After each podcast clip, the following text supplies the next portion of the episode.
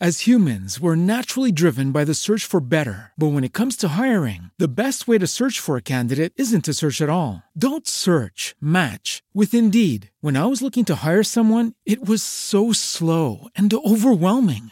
I wish I had used Indeed. If you need to hire, you need Indeed. Indeed is your matching and hiring platform, with over three hundred fifty million global monthly visitors according to Indeed data, and a matching engine that helps you find quality candidates fast. Ditch the busy work.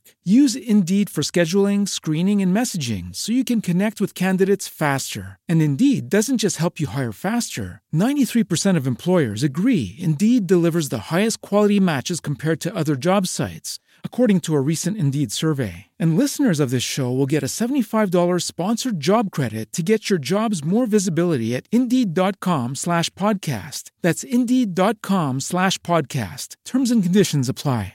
It is Ryan here, and I have a question for you. What do you do when you win? Like, are you a fist pumper? A woohooer, a hand clapper, a high fiver. I kind of like the high five, but if you want to hone in on those winning moves, check out Chumba Casino. At chumba casino dot com, choose from hundreds of social casino style games for your chance to redeem serious cash prizes. There are new game releases weekly, plus free daily bonuses. So don't wait. Start having the most fun ever at chumba casino dot com. No purchase necessary. V G W Group. Void where prohibited by law. See terms and conditions. eighteen plus. Merhaba, ben İnanç. Bir Yaşam Felsefesi olarak girişimcilik podcast serisine hoş geldiniz. Önce güncellemelerle başlayalım. Bir miktar güncelleme yapayım kendi hayatımla ilgili. E, Ediz gayet keyfi yerinde. E, şu sıralar e, bir miktar kendisini tablet dünyasına verdi. E, üç yaşa kadar ekrandan onu koruduk. üç yaş sonrasında artık yavaş yavaş bir şeyler oynamaya başladı. Cep telefonundan, tabletten bir şeyler birlikte de oynuyoruz. Gayet keyifli gidiyor. Çocuk yetiştirme kısmında daha önce söylemiştim. Şöyle bir şey vardır. Böyle su dolu bir balona benziyor çocuk yetiştirmek meselesi. Yani su dolu balona benziyor derken şöyle benziyor. Parmakla hani su dolu balonun bir tarafına bastırınca başka bir yerden su çıkar ya. Çocuk yetiştirmek de biraz öyle. Sürekli rota düzenleme gerektiriyor. Yani bir şeyler yapıyorsun, bu yaptığın şeylerin bir takım sonuçları oluyor. Bu sonuçları takip etmek gerekiyor ve sonra belki de başka şeyler yapmak gerekiyor. Şu anda gözlemlemeye devam ediyoruz biz e, Ediz'i Edil'le birlikte ve gözlemlerimizde biraz serbest oyuna ihtiyacı olduğu sonucunu çıkardık bu gözlemler sonucunda. Daha çok kurallı oyunlar, kutu oyunları, e, belirli sonuçları olan oyunlar oynadığı için ağırlıklı olarak bir miktar şu dönemde serbest oynamaya doğru onu yönlendirmeye başladık. Yani kafamızdan hikayeler uyduruyoruz. Bir takım oyuncakları ve karakterleri serbest bir şekilde bir hikayenin içerisinde canlandırmaya çalışıyoruz. Herhangi bir sonucu olmayan serbest oyun tarafını şu anda güçlendirmeye çalışıyoruz. Eğitimler kısmında yeni gelişmeler var. Yeni bir eğitim tasarladım. İçerik üreterek işini büyüt. Podcast dinleyicilerinden beni Instagram'da takip edenler rastlıyorlardır. İlk eğitimini şu anda yürütmekteyim o eğitimin. Çok iyi gidiyor. Böyle bir tür dönüşümsel program gibi. Deli gibi içerik ürettiriyorum programa katılan insanlara ve programın en başında şunu söyledim. Birinci haftanın sonunda bırakmak istiyorsanız bırakabilirsiniz. Çünkü bu içerik üretme işi adeta eldivenler takıp ringe çıkmaya benzer. Ben uzak doğu sporlarına ve dövüş sporlarından örnekler vermeyi de seviyorum. Mike Tyson'ın efsane sözü vardı ya, o sözü de çok severim. İlk yumruğu yiyene kadar herkesin bir planı vardır diye bir şey söylemiştir boksör Mike Tyson. Eldivenleri takıp ringe çıkmaya benziyor. Eldivenleri takıp ringe çıktığınız zaman boks işinin size göre olup olmadığını hemen anlarsınız. Yediğiniz o ilk birkaç tane yumruk sonrasında... Ben bir dönem kickboks çalışmıştım ve bana göre olmadığını hemen keşfettim. E, o süngerli koca eldivenin içerisinde bile o yumruklarla mücadele etmek gerçekten çok keyifli bir şey değil. Bunu fark etmiştim. İçerik üretmede biraz buna benziyor dedim eğitimin başında insanlara. Yani birinci haftanın sonunda ben bırakmak istiyorum diyenler tam ücret iadesi alarak eğitimi bırakabilirler. Bir kişi bıraktı bu arada, e, temposunun kendisine uygun olmadığını söyleyerek, diğerleri devam ediyor ve efsane içerikler üretiyorlar. YouTube kanalı kuran var, podcast yapacak olan var. Böyle beni çok heyecanlandıran bir eğitim. Eğitim alanında e, şu andaki en büyük yenilik bu. Doktora izlemesine girdim yakın dönemde. E, doktora izlemesi çok iyi geçti. E, şu anda doktora izlemesini geçmiş durumdayım. Tezi yazmaya devam ediyorum ve bir sene içerisinde tezi bitirmeyi planlıyorum.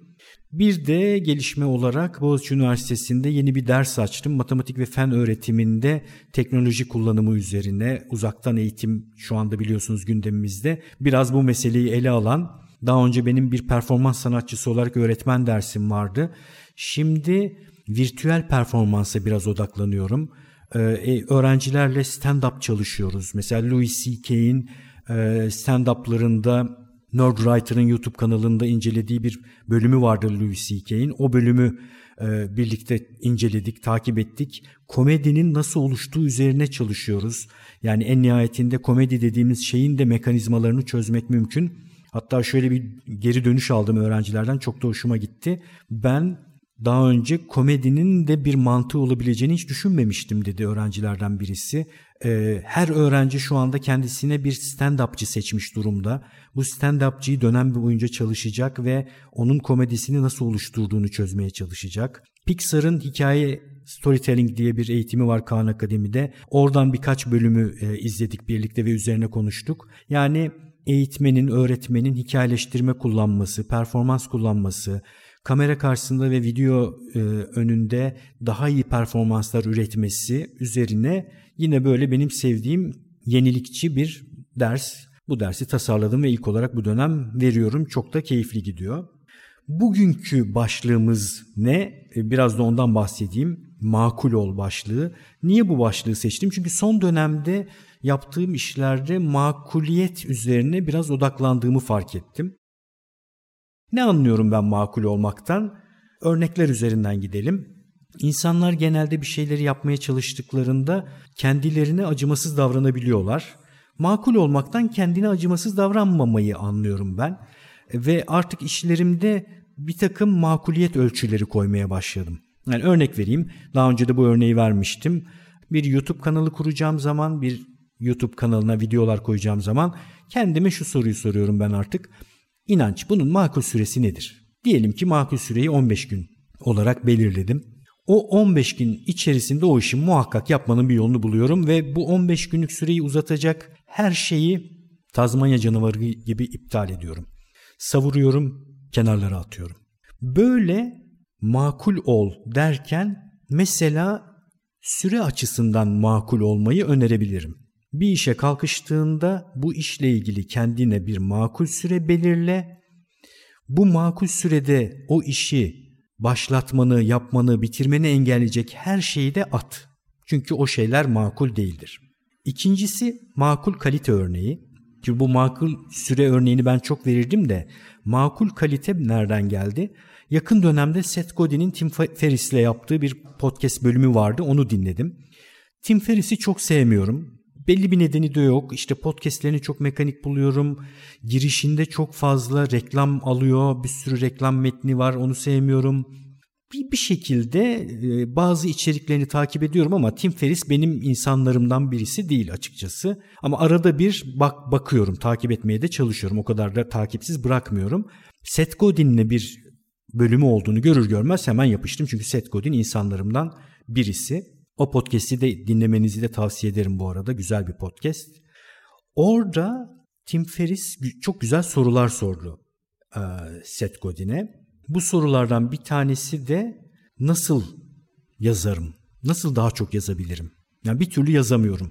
Bu arada da Tim Ferriss dört saatlik çalışma haftası diye bir kitapla bestseller olmuş. İnanılmaz milyonlarca kitap satmış birisi. Böyle tabii ki çok verimli ve üretken olduğunu düşündüğünüz bir takım insanların da sizinle aynı dertlere sahip olduğunu duyunca da insan kendini biraz rahatlatıyor açıkçası. Hepimizin problemi. Herkes bu problemi yaşıyor. Nasıl daha üretken olabilirim? Seth Godin'e bu soruyu sorduktan sonra da şunu da söyledi bu arada. Ya Seth, sen sanki böyle çok rahat gözüküyorsun gözüme. Böyle çatışmaları olmayan, dingin bir insan gibi gözüküyorsun.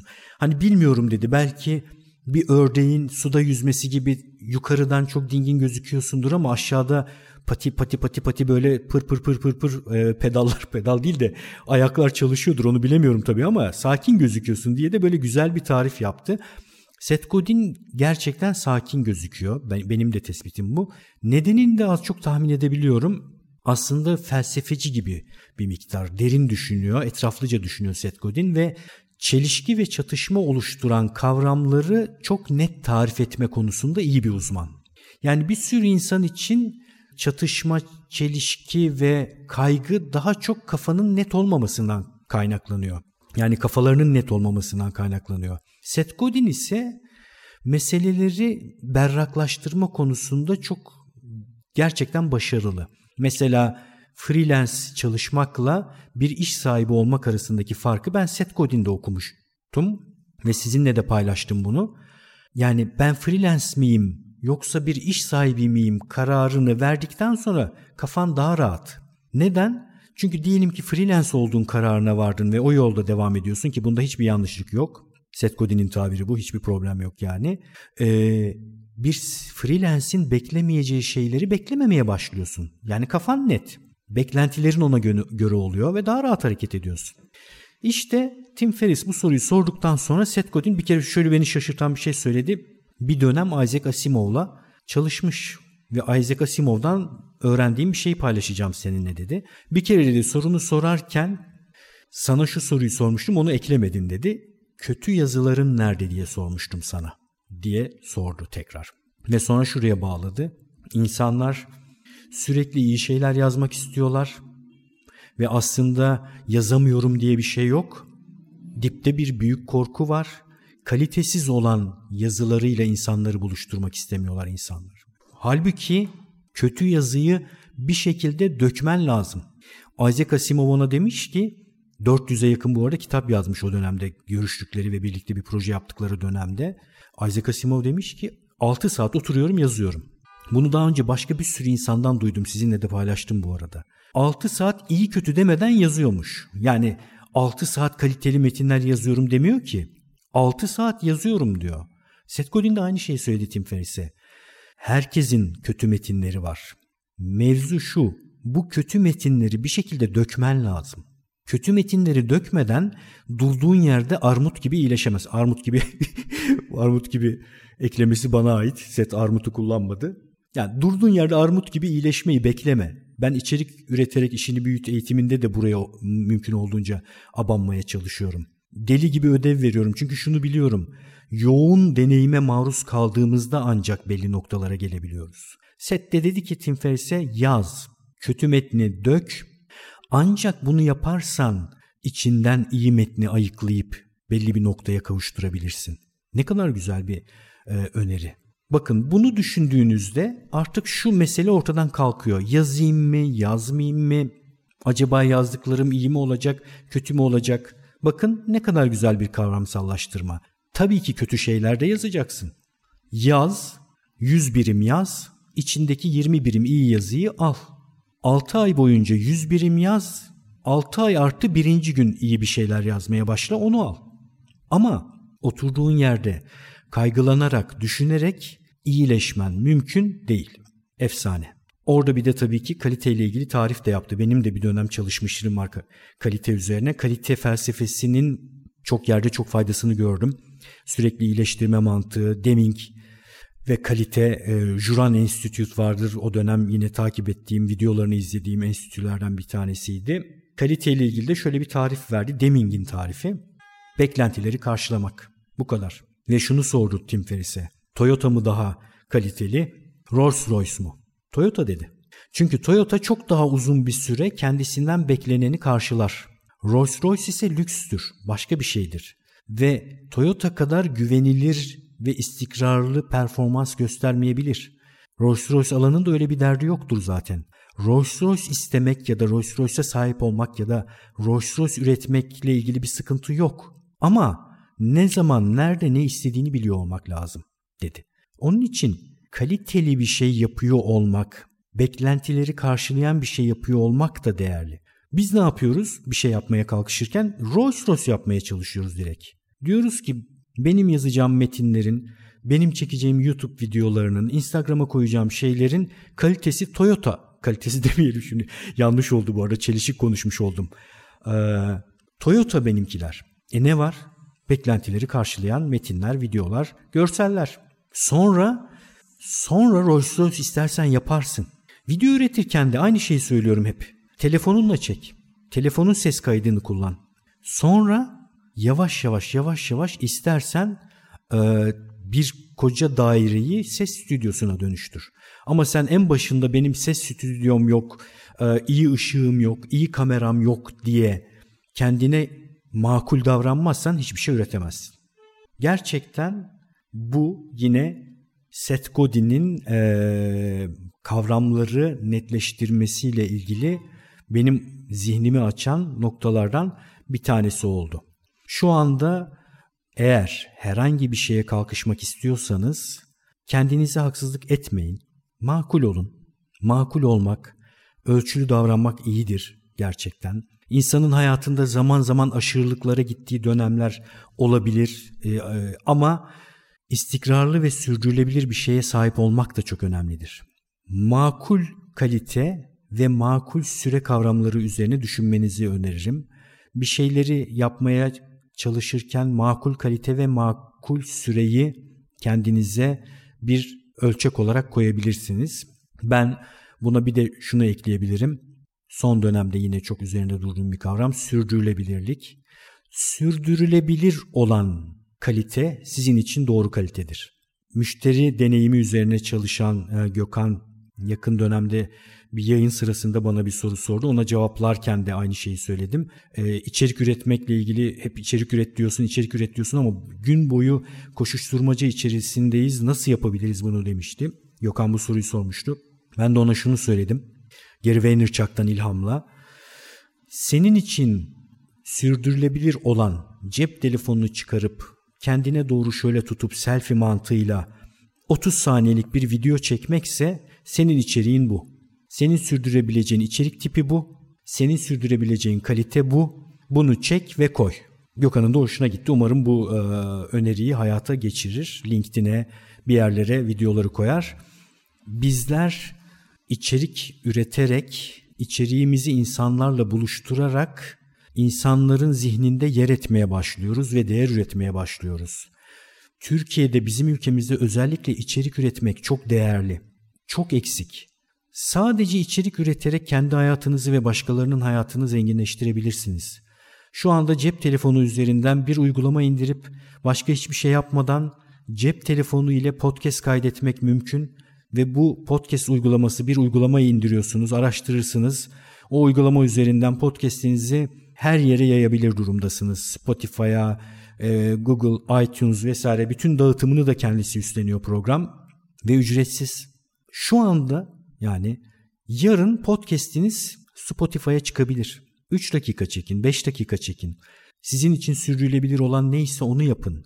Ee, bizim ülkemizde insanların kendi bilgi, beceri ve deneyimlerini değer üretmek üzere insanlarla buluşturmasına hepimizin çok ihtiyacı var. Umarım bu bölüm sizi daha makul, yani sizi daha makul olmaya zorlayacak şekilde bir ilham oluşturur ee, ve hemen bir sürü insan içerik üretmeye başlar. Benim için yine keyifli bir kayıt oldu. Umarım çok yankılı bir sesim yoktur. Şu anda biraz boş bir mekanda çektim bu kaydı. E, yaptım. Hala stüdyoya giremiyorum. İleride stüdyoya da döneceğim günler gelecektir diye düşünüyorum. Size çok da kötü olmayan bir ses kaydı ulaştırmışımdır umarım. Yine makul kaliteyi aradım tabii ki. Şu anda ulaşabildiğim, sürdürebildiğim makul kalite bu. Bir sonraki kayıtta görüşmek üzere. Hello, it is Ryan, and I was on a flight the other day playing one of my favorite social spin slot games on Chumba Casino dot com. I looked over at the person sitting next to me, and you know what they were doing? They were also playing Chumba Casino. Coincidence? I think not. Everybody's loving having fun with it. Chumba Casino is home to hundreds of casino-style games that you can play for free anytime, anywhere, even at thirty thousand feet. So sign up now at Chumba Casino dot com to claim your free welcome bonus. That's Chumba Casino dot com and live the Chumba life. No purchase necessary. V G W Group. Void where prohibited by law. See terms and conditions. eighteen plus.